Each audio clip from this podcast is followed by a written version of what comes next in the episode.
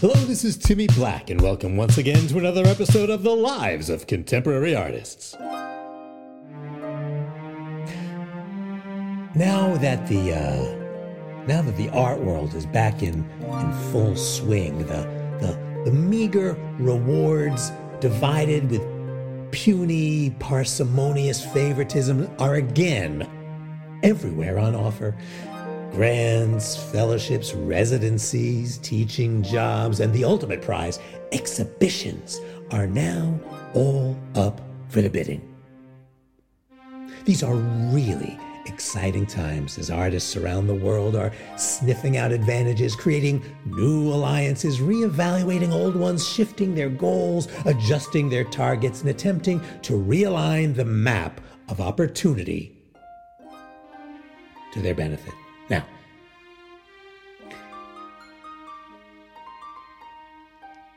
every individual artist, what am, what am I saying? Every individual person, every human being now with a phone has become a twenty-four hour public relations company. Now more than ever, it is so important to burnish one's brand until it sparkles like, like crystal. And, and as any graduate student will tell you, it doesn't matter what one's work actually looks like. What's important is how it's presented, how it's described. And an old friend of mine, actually, in full disclosure, a, a former girlfriend of mine. Are we... Are we still allowed to say girlfriend? I, maybe I should say an erstwhile petite amie. No, that, that's worse, actually. My, my former partner. That's better, partner. Yeah, but I don't know, that makes us sound like, I don't know, like partners, like Goldman Sachs or Goldwyn Mayer or Oscar Mayer, I don't know, or or I think we were a lot more like Sacco and Vanzetti. No, we were more like Bouvard et Pécuchet. That's what we were like. Anyway, this woman that I know, that I knew, that in full disclosure, in the past, for a duration that was longer than two days, but did not exceed a year, had shared intimacies in a thoroughly equal and equitable manner, each of us well above the age of consent, whereby cohabitation, though sinful, was nonetheless lawful, and where we parted amicably, though not absent of the usual low-grade bitterness and heartbreak. In other words, my ex. Though to be clear, I, in turn, am her ex. Okay. What was I talking about?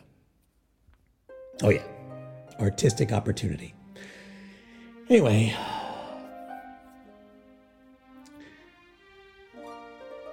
The terrific painter, Shira Madua, I spoke about her in our, in our last episode, is a person I know very well. She's my ex. Now, she has created a consultancy company where she helps creative types, artists, and such shape their public personae in order to custom fit their self-presentations to their specific aspirations. So, say you're a visual artist, she helps with documentation, Uh, grant proposals, job applications, stuff like that. But what she's really famous for, what she's really good at, is helping compose those dreaded artist statements. Now, you think an artist statement should be an easy thing, but it's not. I mean, you think you just go in and describe in a paragraph or two what you do, why you do it, but it's a lot trickier than that. I mean, there is this truism that if you want to write effectively, you should try to write the way you talk. Well, I don't think that's the best advice. I mean, have you ever been to an opening or inside an art school and actually heard real live artists talk? No, I don't think that's the best advice. The way Shira puts it, you don't want to sound too smart, but you don't want to sound too dull. Too dim, too dumb. This is how she puts it. Adorning with Adorno is a no-no. Even if your work is really legitimately informed by, say, Cassirer, Lacan, Saussure, well, you don't necessarily want to advertise that. What, what Shira calls out the Barth, Barf conundrum. Again, she puts it like this. She said, we don't deride Derrida. We just want you to delete him. On the other hand, Shira is fully aware that you basically have about a twelve-syllable grace period before you risk losing your reader. So you don't want to deliver lukewarm platitudes, no matter how much genuine passion may be behind it. On the one hand, you don't want to sound like the, the ten zillionth artist who was determined to shape the discourse of high postmodernism by addressing global s- scarcities through the lens of gender and race. You don't want to do that. You want to lighten up a bit. But on the other hand, you don't want to be the hundredth zillionth schlemiel who thinks it's a clever idea to deconstruct the semiotics of kitsch by citing RuPaul, Karen Carpenter, Debbie Reynolds, and Franz Liszt. I mean, that is so pre-pandemic. And the thing is, it's not enough to keep up with the times. You have to be a step and a half ahead. So appropriating popular culture, or say mentioning the word identity, is a bit like, I don't know, like using the word pastiche maybe in the nineties. It's kind of on the way out, but people think it still can deliver a slight twinkle of, I don't know, detached insubordination. But I would listen to Shira. Now, what, what Shira stresses in her consultation is, is, is that brevity and a sense of humor may very well be the next wave. So I asked her if she'd be willing to share with my listeners a concrete example of a successful artist statement. And after making a few calls, she got permission from the artist Brema dell'Antica, Brema dell'Antica, who just received her second Pollock Krasner Fellowship.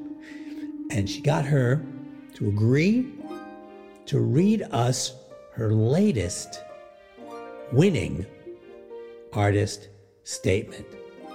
All right, it, here it goes. It goes like this. Hold on, here it goes. We are at an impasse. Galaxies of fatuous posturing have flooded the cultural mesa for as many years as I can remember. The initial stirrings of my own creative impulse were rooted in a patriarchal legend that was seasoned with classist nostalgia and marinated in an embarrassing naivete. Luckily, my misguided optimism was rewarded with ridicule, and it is in that very ridicule where I finally found the subject of all my subsequent work. It took two decades for me to realize that futility was a benediction as well as a virtue. Now that I'm free from all conventional constraint, my work has become a mercurial mosh pit of the eternal whatever. I now do whatever the heck I want. My latest project, entitled The Blood of the Lamb, is a deliberately Baroque, heavy-handed, multimedia critique of contemporary Christianity as reflected in the eyes of a young, impressionable girl. Wow. Wow, that's... Wow. That's really... Wow. Wow. That's... Did she actually get grants with that? No, that's pretty good. That's very unique. Very, very unusual. We're, we're going to have to look a little closer at this Brema dell'Antica. She sounds very interesting, really. Maybe we maybe we can have her on the podcast. Maybe she could offer some, some career advice to our younger listeners.